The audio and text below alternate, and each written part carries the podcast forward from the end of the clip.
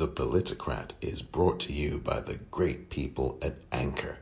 Anchor is such a great place to go if you want to get started in podcasting, and it's easy and it's free. Anchor, marvelous stuff, marvelous. And I'm so grateful to the folks at Anchor for getting me going with The Politicrat. If you want to get going and be heard on Apple, on Spotify, and everywhere podcasts can be, download the free Anchor app or go to anchor dot f m to get started.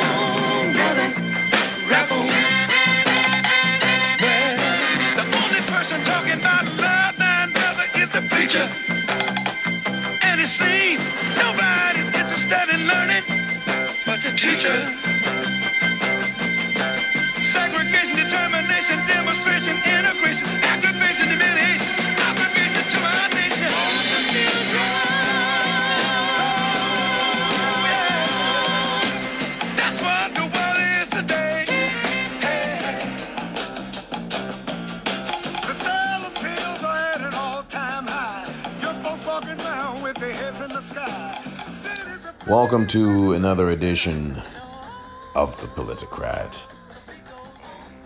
I'm Omar Moore, and it is Wednesday, April the twenty-ninth, two thousand twenty.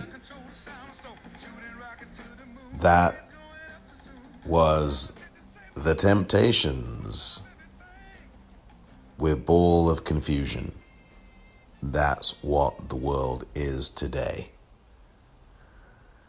And the world is a ball of confusion. I think this country, the United States of America right now, is in a state of confusion, gaslighting, panic, anger,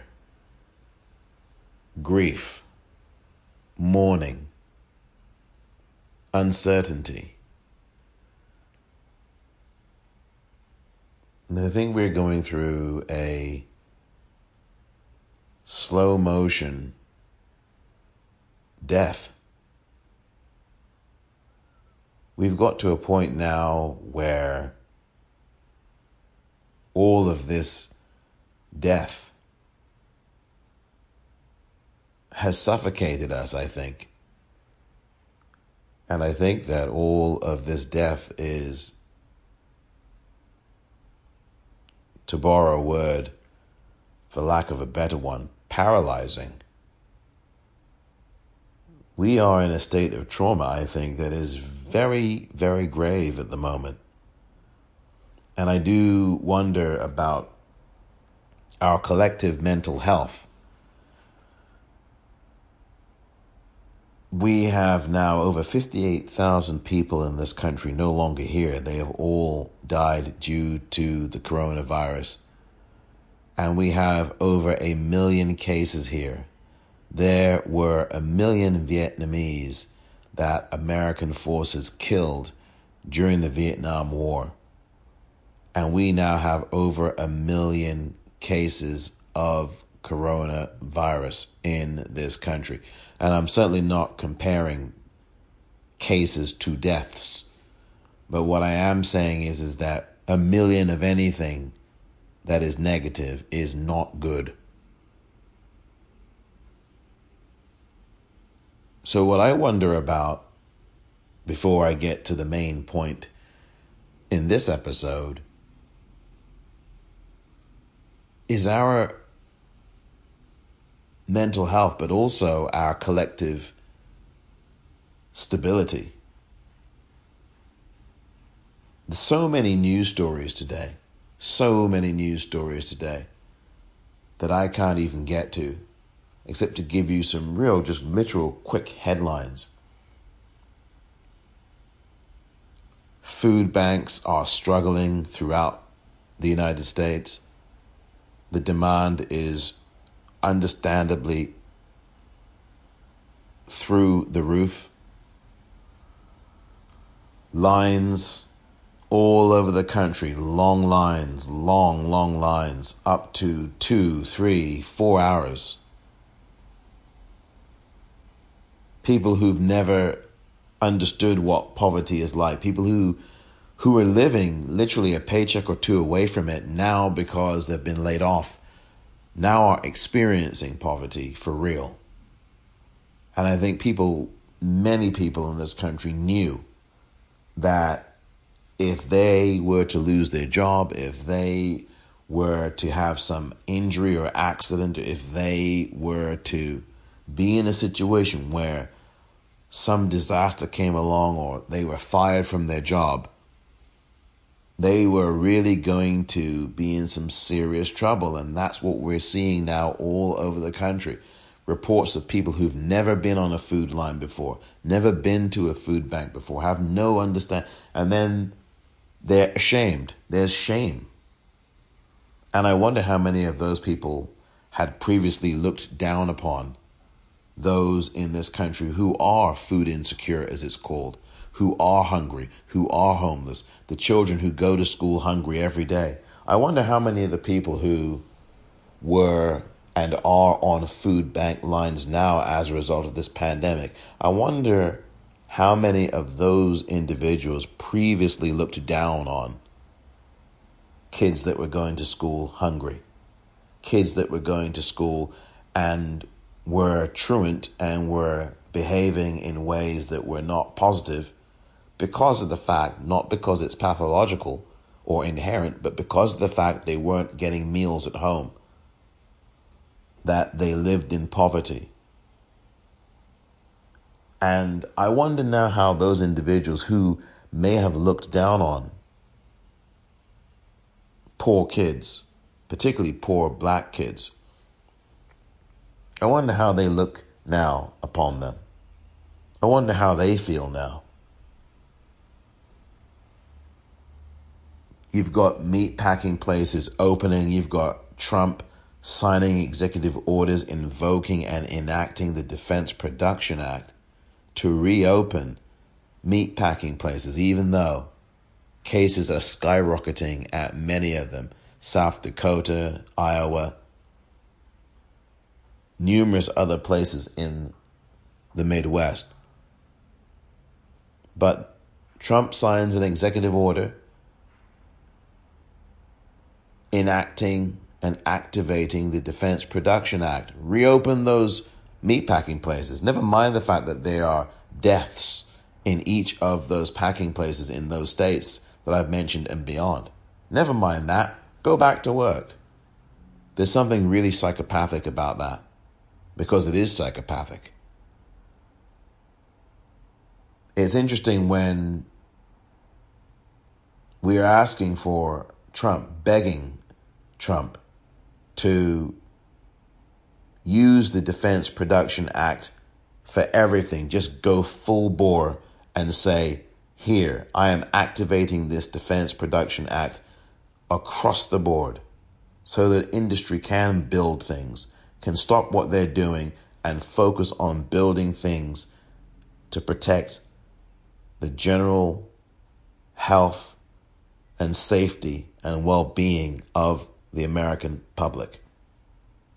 When Governor Cuomo begs for ventilators and Donald Trump says, no, you know, you don't need forty thousand to thirty thousand ventilators. You don't need them. This is all a death cult. Governors in Republican states, Republican governors in some of these states who are declaring, no, go back to work. Governor Kim Reynolds in Iowa, who says, if your employer asks you to go back to work and you refuse to do so, even though you are in a pandemic, even though you fear contracting coronavirus, well, guess what? We are going to, and your employer is going to consider you voluntarily fired.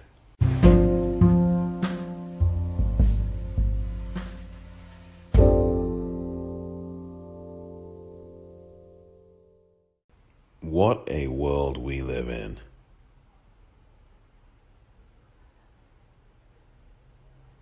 It really feels like we are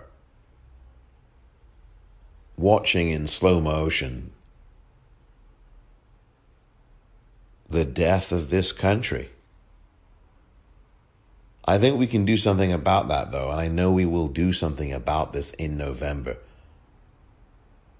For many of us, November cannot come quickly enough. But what does November look like? What does November look like for you? Can you map out here in late April what six months down the road looks like? Can you map that out? Are you thinking that far ahead? Or are you thinking about next week? Thinking about two days from now when the rent is due? Are you experiencing this virus up close and oh so personal? Way too personal.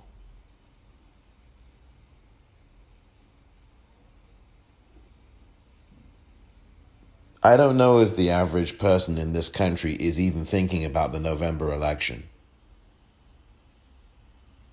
I am really not sure that they are. Right now they are bombarded by someone in the White House who continues to lie and gaslight and terrorize and, quite frankly, continues to struggle to wash the blood off of his hands as we march further and further up the death count. It's really horrible that we've now got fifty-nine thousand people at this recording of this episode, fifty-nine thousand people who are no longer with us because of this virus and because of the callous and deliberate non-action of Donald Trump. Signing executive orders, telling people in meatpacking plants with coronavirus all over them, people dying, get back to work, get back to work. And you've got those governors I told you about. You're going to be unemployed and you're not going to get any benefits because you refuse to go back to a place where coronavirus is present, where coronavirus is killing people. You will not get a dime from us. You won't get a dime. You quit your job. You chose to put your life and your health and your safety ahead of your job at this meatpacking plant or at this employer that you're with. So therefore, because you put your life and your health and your safety and your family's health and safety and lives ahead of your job, ahead of your employer, you are not going to get any unemployment benefits. It's either work and die or risk death, or it's live and get nothing from us.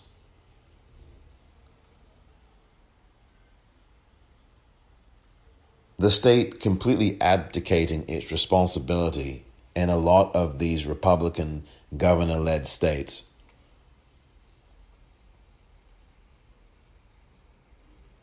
And Donald Trump on television lying to you two hours a day, seven days a week, pretty much. Although he had a little hiatus over the weekend. because of the ridiculous and dangerous comments he made about drinking bleach and uh, injecting it and injecting disinfectant into your skin. The fact that the idea that this guy has not been removed from the White House tells you everything. Everybody knows that if Barack Obama had said this, he would have been removed already. If Hillary Clinton had said any of this, she would have been removed already. There is no question about that. And yet, this guy continues on and on. This is a death cult. Make no mistake about it. And what we have to do is bring a culture of life back into the United States of America. A culture of life.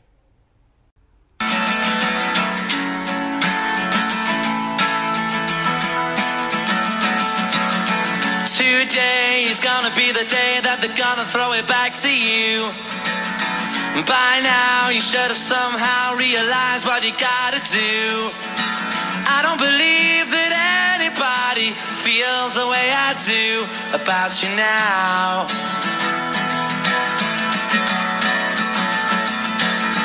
Backbeat, the word is on the street that the fire in your heart is out. I'm sure you've heard it all before, but you never really had a doubt. I don't believe that anybody feels the way I do about you now. And all the roads we have to walk are winding, and all the lights that lead us there are blinding. There are many things that I would like to say to you, but I don't know how. Because maybe you're gonna be the one that saves me. And after all, you're my Wonderwall.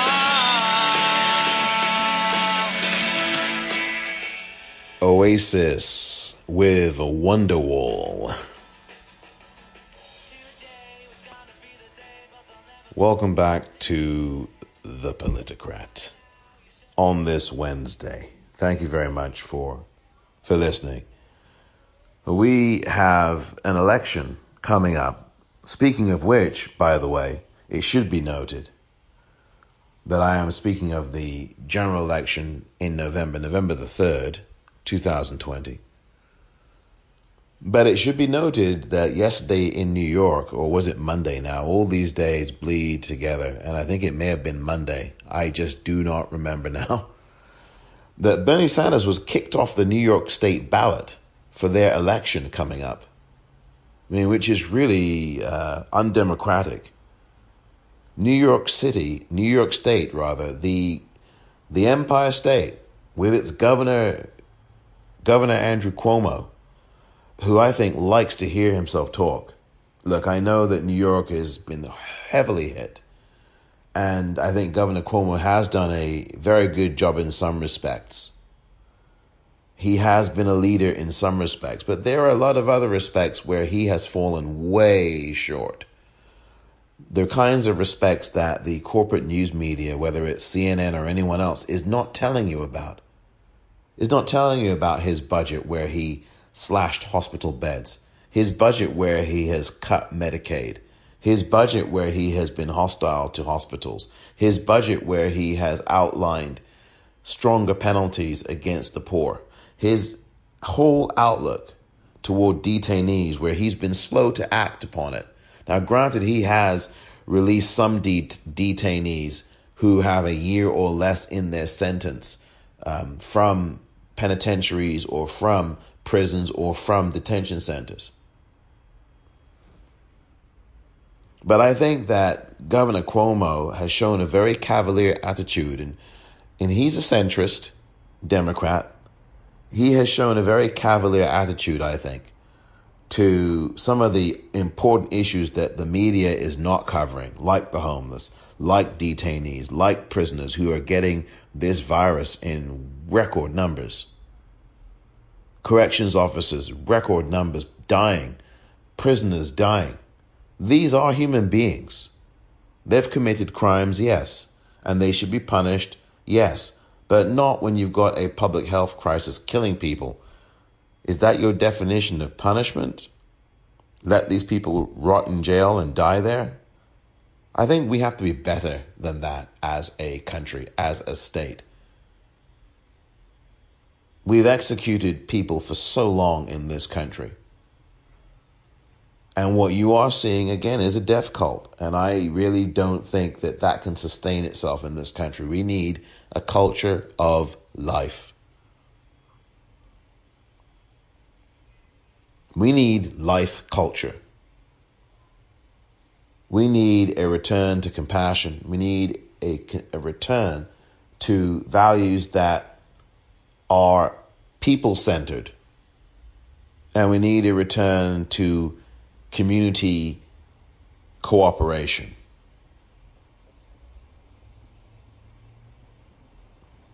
What I am worried about, perhaps more even than what I've just talked about, and I am worried about that too, and maybe you are as well, is the Democratic Party, who I think have been generally the last couple of months, quite frankly, since the South Carolina victory that Joe Biden had in late February, in fact, on the last day of February, the leap day of this year, February twenty-ninth, ever since that moment, the Democratic Party, some would say long before that, some would say back in the night to the nineteen nineties, and I might be inclined to agree with that. Quite frankly, I would be inclined to agree. But I'm just talking about in this year, two thousand twenty.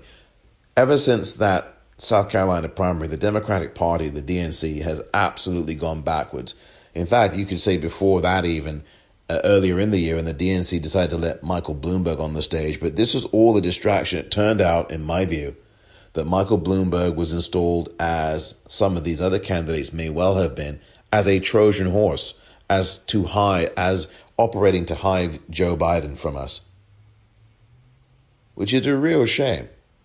But I do think this is how the game gets played in politics, that parties pick the candidate that they want and then try to find ways to siphon off the other candidates, or at least hide the candidate that they want to become the Democratic nominee or to win a particular political race in a state or in a town, in order to make sure that the person they want wins. They've picked the winner before the race even begins, before you, the voter, gets to vote, which is why I think a lot of people do get discouraged from voting, because they think the process is fixed. But we do have the power. We do have the power. And believe me, the process is not as fixed as some people might think. Because if it were fixed, if it was completely fixed, you wouldn't have Republicans all over the country stealing your vote en masse. You wouldn't have it. So all of that is to say, where does that leave us with Joe Biden? Or as I call him, Calamity Joe. Joe Biden has had a really poor last few weeks. And I hear that there are polls that have him getting a bump. I don't know, a bump from what? He is not the official Democratic nominee yet, by the way, even though he's the presumptive nominee.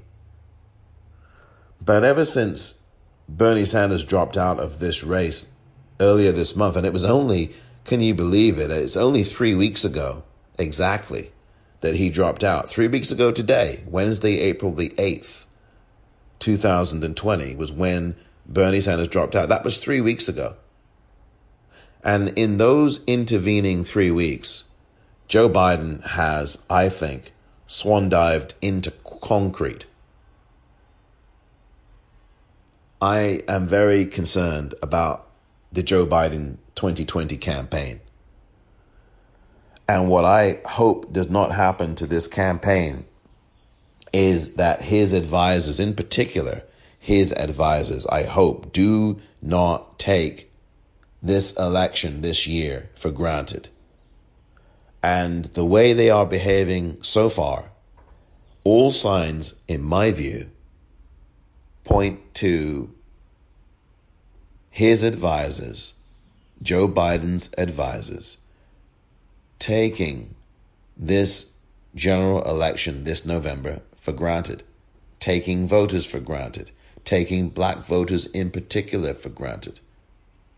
My plea to Joe Biden's advisors and to Joe Biden is to take all of us seriously, to take black voters very seriously. Because, as some have said, Karen Hunter on Sirius X M among them, Drew McCaskill of Sirius X M among them, is that you have around ten percent or so of the black male population from some kind of poll or some research that shows that those percentage, that percentage of black men support Donald Trump. And if that is true, Joe Biden had better focus his attention on the black community, especially on black men. And I think that he would be wise to look at the black community and actually focus his resources there. Reach out to them the way that Doug Jones did in Alabama, when almost all of his outreach was done in largely black communities in Alabama. I think that that is the way for Joe Biden to go. If he really wants to have a winning strategy, I don't think he should be worrying about white suburban voters the way that Hillary Clinton did. I don't think that he should be worrying so much about white female voters in suburbia the way Hillary Clinton did.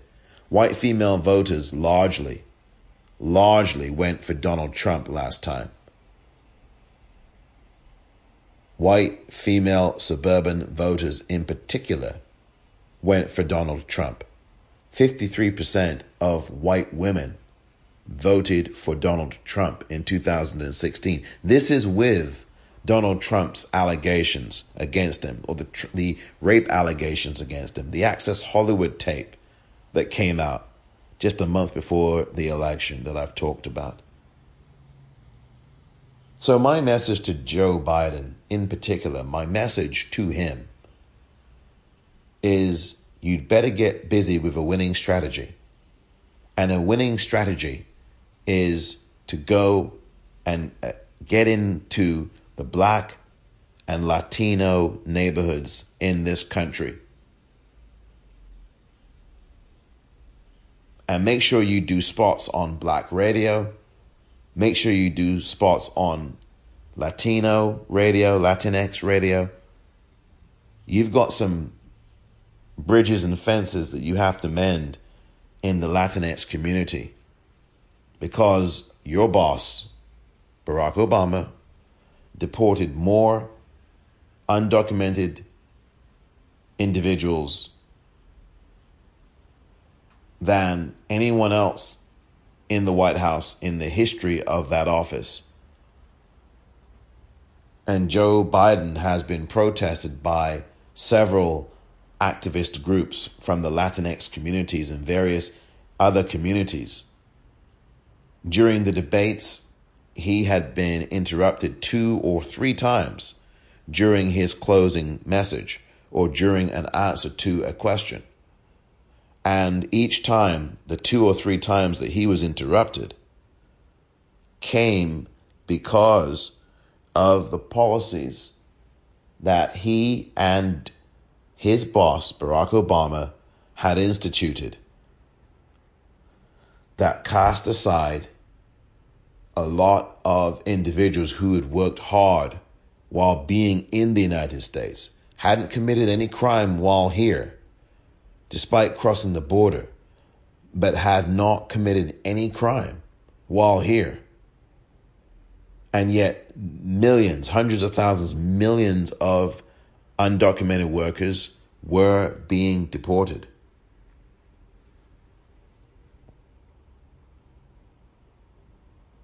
Joe Biden has some work to do. Joe Biden's team has a heck of a lot of work to do. Joe Biden will be in the next few days when May arrives, the month of May, and we're almost there. He will be having this exploratory committee to pick a vice presidential running mate. I think he should have already named that person. Now, there are polls out there that say, and you know, I do not trust polls. I'm not a big fan. But there are polls out there calling for Elizabeth Warren. There are polls out there saying she's the number one pick and many people prefer her over everybody.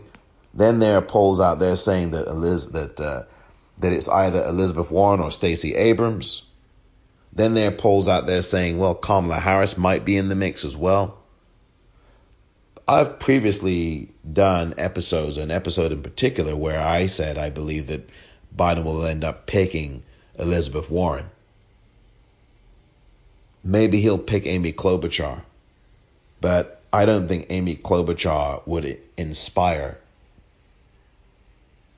the excitement that you need with a campaign that so far has gone much so far the way that Hillary Clinton's has. Very quiet, very milquetoast, very low key, and too cold. Joe Biden's campaign, like Hillary Clinton's, I think, in many respects, was very cold. And I'm not talking about the person. I'm not talking about uh, their personality at all. I'm talking about the atmosphere, and the campaign spirit is very cold. There isn't a movement right now with Joe Biden that there was with Bernie Sanders. There isn't a movement with Joe Biden that there was actually with Marianne Williamson. There isn't a movement with Joe Biden that there is with Elizabeth Warren. There isn't a movement with Joe Biden that there is with Stacey Abrams.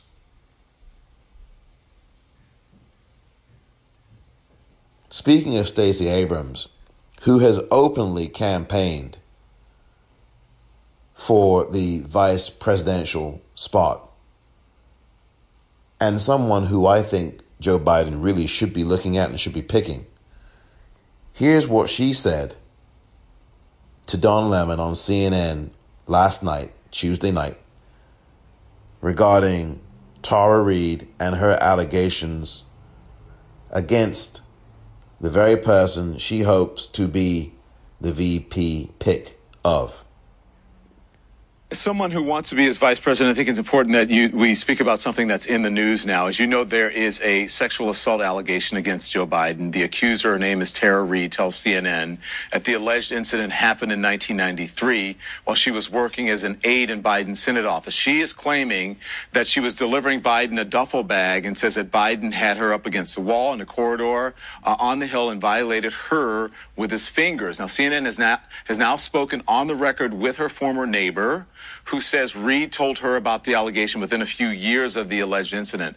Biden's campaign says untrue, never happened. Is this a credible allegation?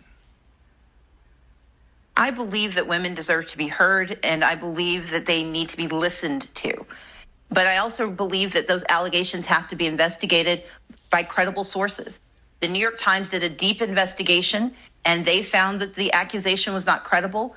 I believe Joe Biden. I believe that he is a person who has demonstrated that his love of family, his love of our community has been made perfectly clear through his work as a congressional leader and as an American leader. I know Joe Biden, and I think that he is telling the truth and that this did not happen. So in, in twenty eighteen, you tweeted it was shameful that Brett Kavanaugh's Supreme Court nomination was being rushed forward, and survivors of violence like Christine Blasey Ford deserve to have their voices heard. Are you applying a different standard now? Not at all. I believed then and I believe now that women deserve to be heard because too often they are not. And Tara Reade deserved to have her story listened to and investigated. What was happening to Christine Blasey Ford was that there was no investigation. There was a rush to move the conversation forward so that no investigation was conducted. And as I said, I believe that there was those allegations needed to be investigated. And I believe that the New York Times and subsequent reports support what the Biden campaign has said. And so, I believe Joe Biden. So you said you've heard her, you've heard enough, you don't believe her, you believe Joe Biden. No, I, what I'm saying is that the New York Times investigation of her allegations, the New York Times investigation does not support the accusations against the vice president. I believe the Biden I know, and I think that he will make women proud, that he will make America proud. Does Joe Biden personally need to address this more directly and publicly? I believe his campaign has been very clear, and I believe that that is approach that they intend to take, and I support the approach because, again, we don't want women to ever be afraid to come forward, but we also have to recognize that allegations should be investigated and that those investigations need to be borne out.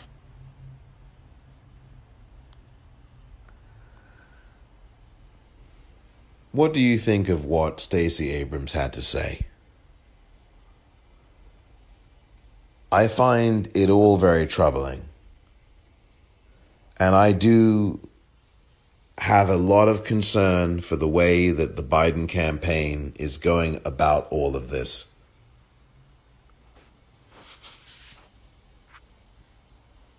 I think this is what has happened here in the last few days. This is what I think is going on. And by the way, I do think that things are going a lot worse in this campaign than we even know right now. I am not surprised that Stacey Abrams took the stand that she took on the Don Lemon program C N N Tonight last night. That I am not surprised at. It saddens me, but it does not surprise me. She is putting her own, like many other politicians, male and female, her own personal ambition ahead of an issue dealing with survivors and dealing with this case. I mean, I think that's pretty obvious. And I like Stacey Abrams. I think Stacey Abrams would be a very, very good vice presidential pick. And I think she should be picked. She will energize the Democratic base. Her speech last year in response to Trump's State of the Union address was a very good one. She's had a track record in Georgia.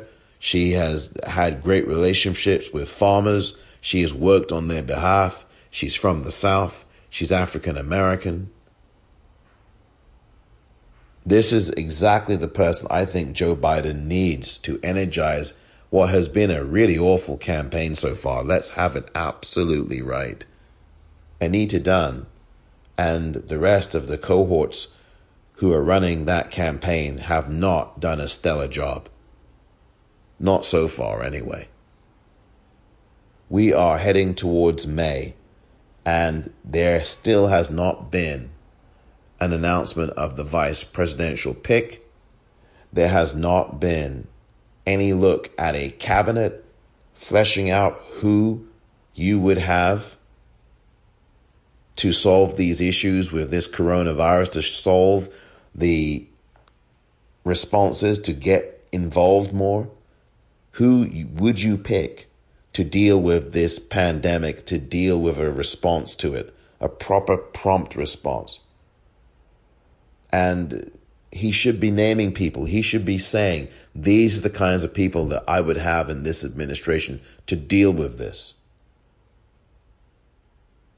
There are articles in the New York Times by certain people talking about, well, you know, Biden's doing the right thing by not stepping into the fray by sitting back.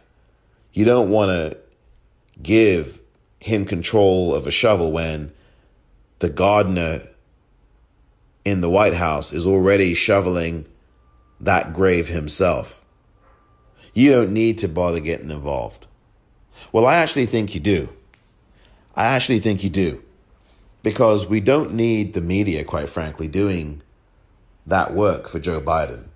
And we don't need Trump doing it. Joe Biden has got to lead here. And he's not leading at the moment. This response by Stacey Abrams really troubles me. But it does not surprise me. It is very sad that she's ch- taken this tact, but it's not surprising. She wants to be vice president. She wants to be the V P pick. This is troubling. And I think this is orchestrated. First, you wait until your last rival drops out while the media completely ignores Tara Reade and what she's been saying for months.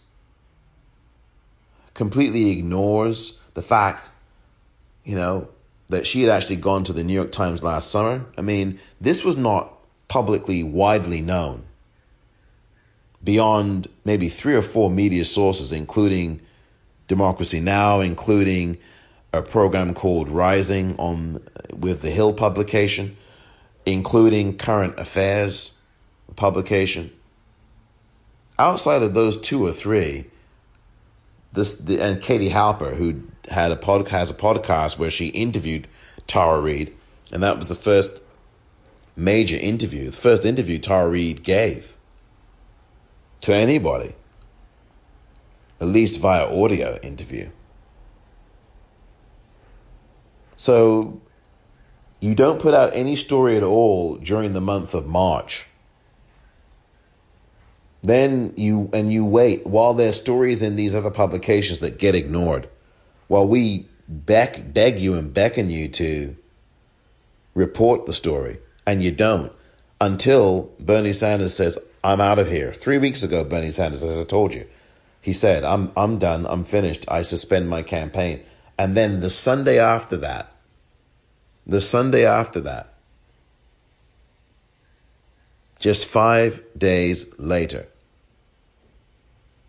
on the thirteenth of April of this year, the New York Times comes up with an article detailed, which suggests that they'd been writing and investigating this arguably since last summer when Tara Reade came to the Times, and the Times just did not respond to her, ignored her, didn't put anything out at all.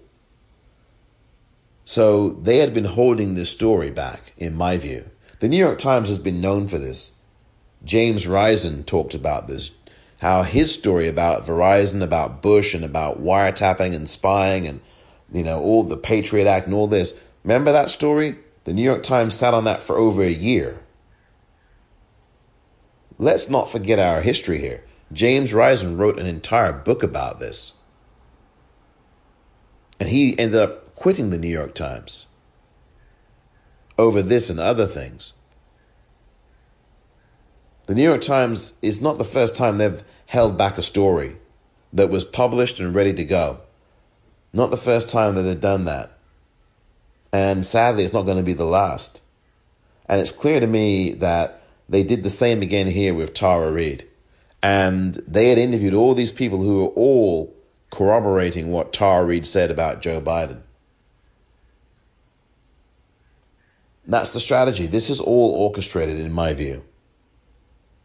And so after Bernie Sanders drops out, now the story comes out five days later on the thirteenth of April. And the New York Times clears Joe Biden. We don't find that he did anything. As if the New York Times is, you know, a prosecutor, a grand jury. I mean, a defense attorney. I mean, is the New York Times behaving as Joe Biden's defense attorney? I urge people to read that New York Times article from Sunday, April the thirteenth, by the way. I think it's quite a good one in many respects. but in other respects, it's very pernicious. Coupled with the fact that around that very same time, or days just after, you had two columnists, maybe three columnists, Michelle Goldberg of that very same newspaper, Joan Walsh of The Nation, and Amanda Turcotte, I think her name is, from either Salon or some other publication, who were absolutely blaming Tara Reade and casting aspersions on her in a manner that was completely hypocritical and contradictory to another survivor, Doctor Christine Blasey Ford, just two years earlier, less than two years earlier, with Brett Kavanaugh, the Republican who got on to Trump's Supreme Court.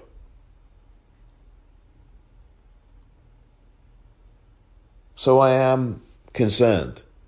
I am concerned. I'm concerned about Tara Reade. I'm concerned about survivors in general, especially now during this pandemic that we are going through. Very few people other than the advocates are speaking about them, advocating for them, and actually helping them. And I get it. Tara Reade is being used, I think, to a degree, by some of the people in the Bernie Sanders supporters camp. Now, are there people in the Bernie Sanders, and I'm a Bernie supporter saying this, now are there people in the Bernie Sanders camp now who support him still, who are using this with the hope that Bernie Sanders gets back into the race? Sure there are. Are there people in the Bernie Sanders camp and in the Joe Biden camp, for that matter, who don't care about survivors?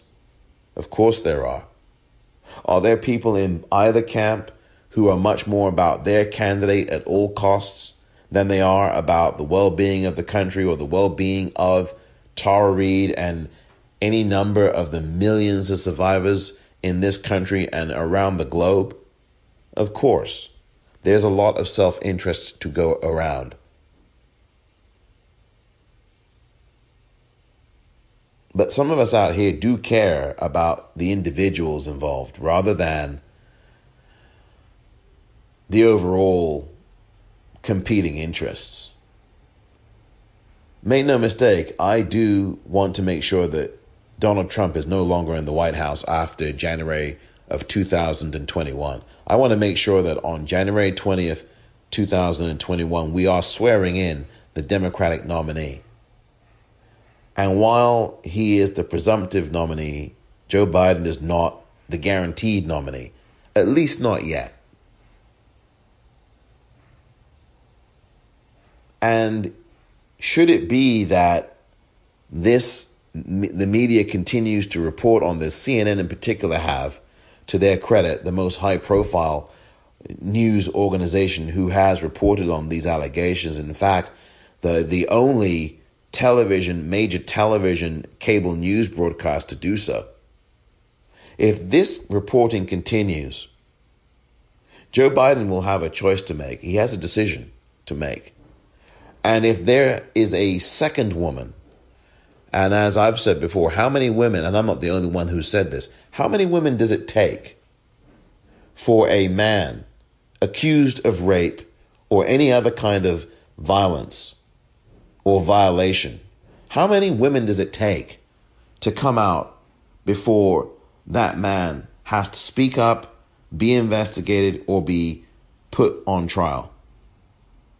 How many how many women does that take? How many abused or violated women or women alleging a violation does it take in America or anywhere else for that matter before people either believe them or before the people being accused or the person, the man being accused, has to speak up and say something at the very minimum? I think that Joe Biden has to speak out and speak up about these allegations that Tara Reade is making.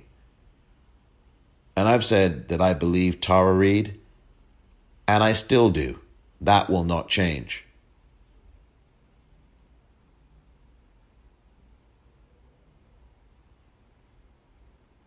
What I think must happen now with Joe Biden's campaign is a wholesale approach to seriously caring about survivors, about women of all races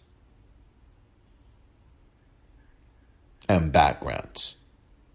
Not just high-profile women who may be professors, who may be endearing to certain groups,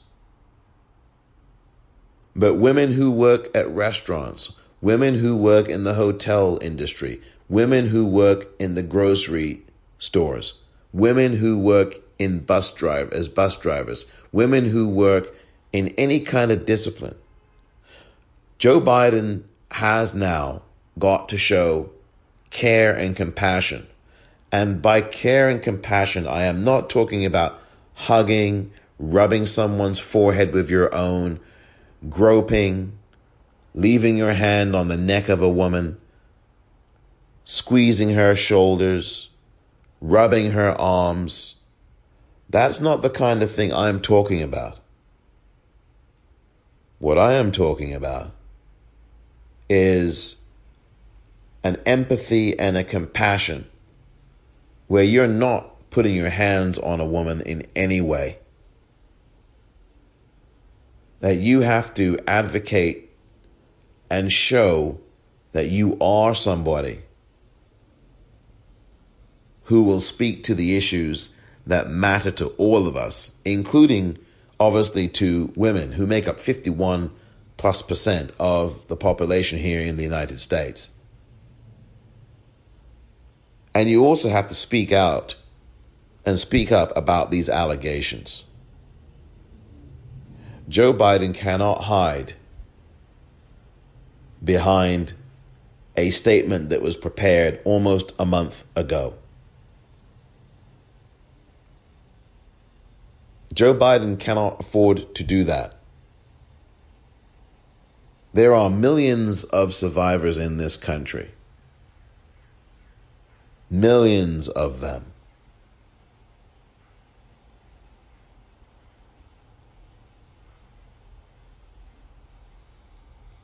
I wonder if Joe Biden's group are taking voters for granted because they know that Trump is far worse and has dozens of women who say that he has either raped them or harassed them in a physical way.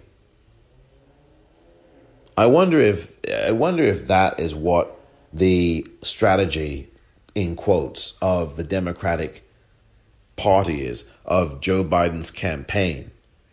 I wonder if that's their strategy. I really don't think it's a good one if it is.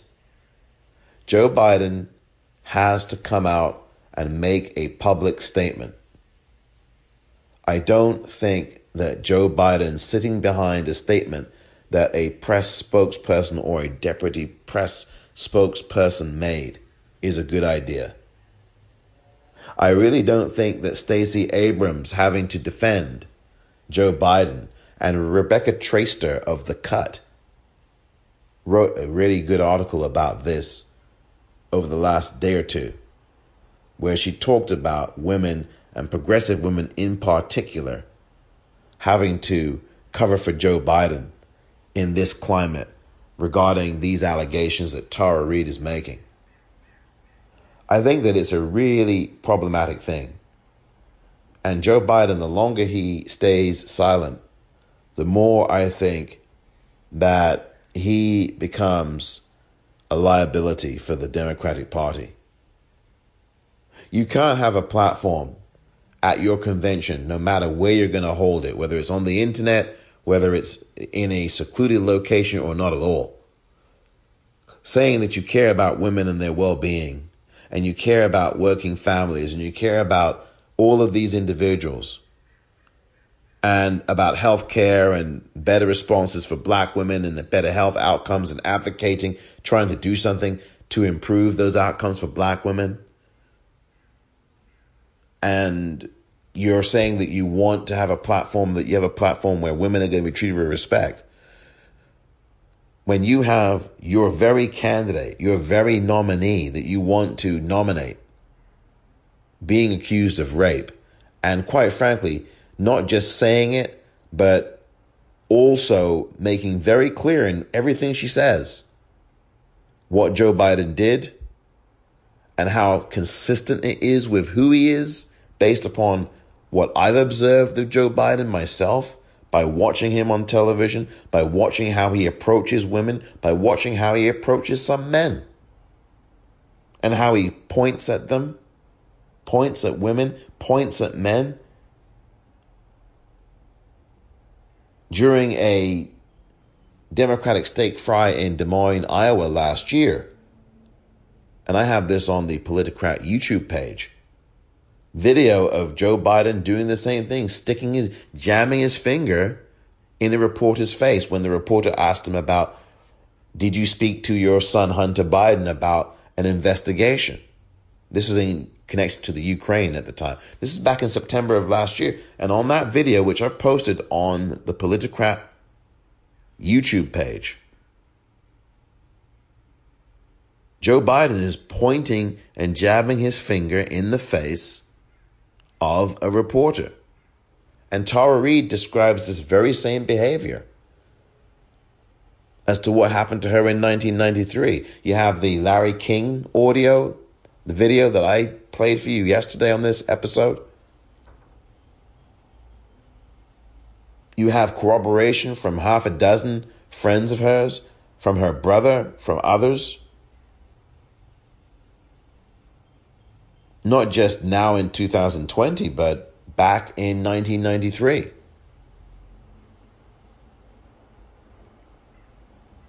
Joe Biden must speak up now about this. He cannot afford to hope that it will just go away. And I'm not saying this to advocate damage control. What I am saying with this is for him to make a statement, not a written statement, but to come out before the cameras on live television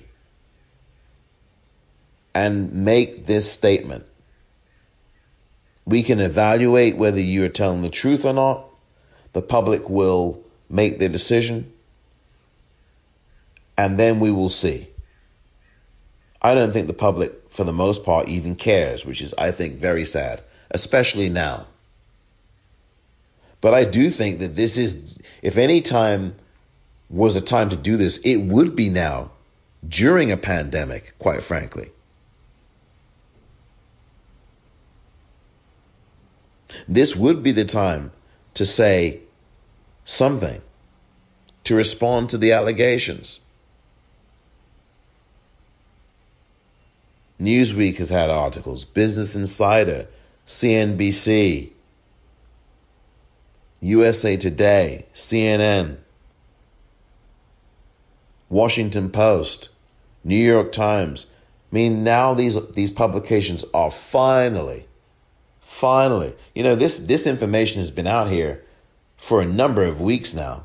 And it was only after Bernie Sanders dropped out just three weeks ago that you started to see more of the mainstream corporate news media publications and entities on cable start to speak up about this. Fox News has talked about this, for goodness sakes. So I think that uh, Joe Biden has to come clean here. And I think that a decision has to be made, because if there are other women who have been raped by Joe Biden, who have been violated by Joe Biden, he's going to have to remove himself from this race. Quite frankly, I think he should be removing himself now. But I think the country has resigned itself to Joe Biden in the sense that they voted for him. He won the Ohio primary that was vote by mail. He won that overwhelmingly yesterday. Not a surprise that he's going to continue to do this as he gets closer to the nineteen ninety-one mark. I thought that taking Bernie off the ballot in New York was despicable, and the New York officials who did it should be ashamed of themselves. This is a reversal of democracy. Any notion of democracy is absolutely in the gutter when people are doing this. You know that Brooklyn, Bernie's from Brooklyn, New York. So these state officials took it upon themselves to say, well, boom, we're going to get get him out of there. I mean, obviously, everybody knows A O C is from New York. She's going to vote for Joe Biden, by the way. Everybody knows that A O C supported Bernie, and A O C has a large has a lot of sway in New York City. And so these Democratic officials in New York decided, no, forget it. We're taking Bernie off the ballot. They were afraid that in New York, where the most densely populated areas are in the whole state, they were afraid that they'd all vote for Bernie. So we're going to just cure that problem right quick, and we're going to just take him off the ballot.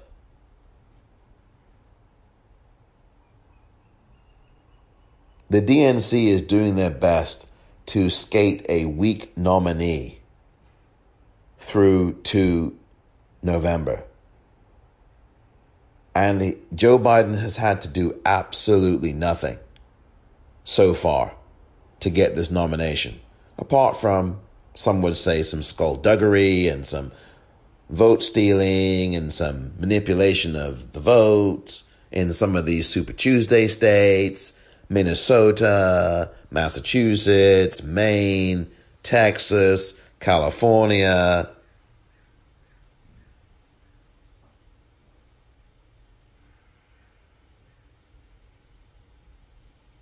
Joe Biden has not been vetted. Joe Biden has a lot of baggage. And now these allegations that I think are very credible. I believe Tara Reade. And I think the very least that Joe Biden must do now is respond to these allegations. Make a statement before the cameras. He may go on Twitter and do it, and he may have a recorded statement. I think he should have a live statement, and he can decide whether he wants to take questions or not. I would doubt that he does. I bet you he wouldn't take questions.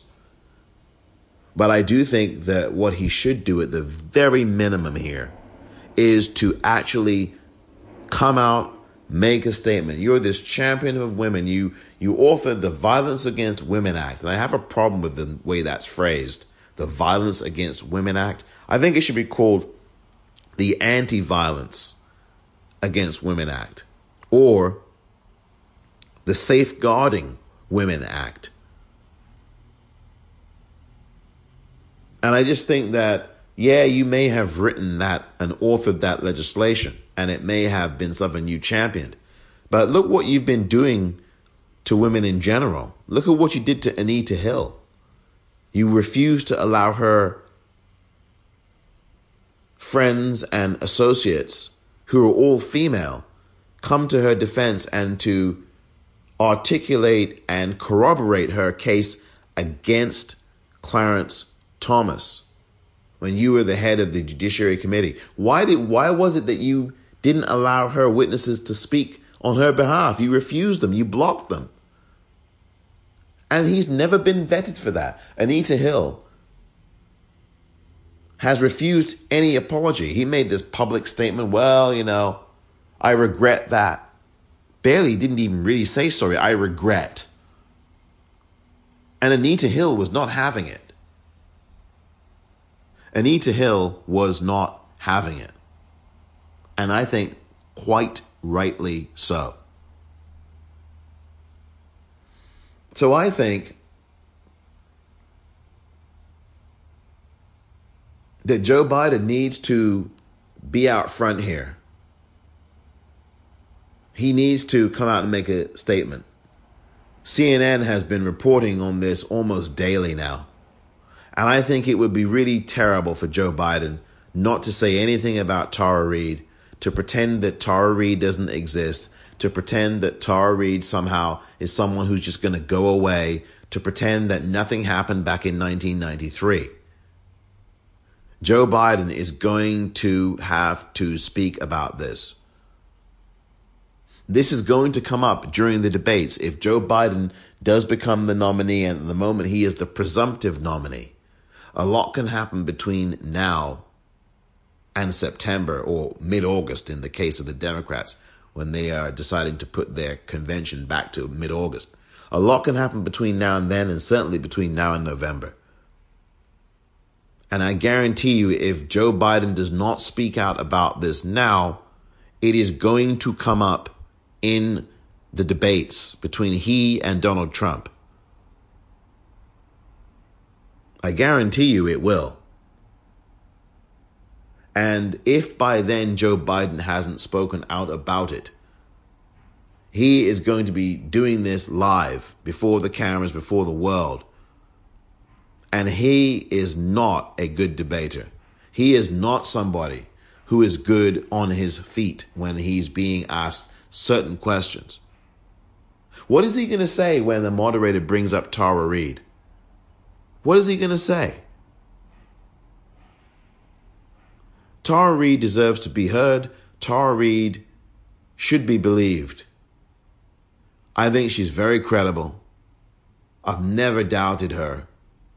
I've always felt that what she said is absolutely true. I wasn't there. You were not there. The only two people who were are Tara Reade and Joe Biden. Only one of them is telling the truth. And both of them know who that is.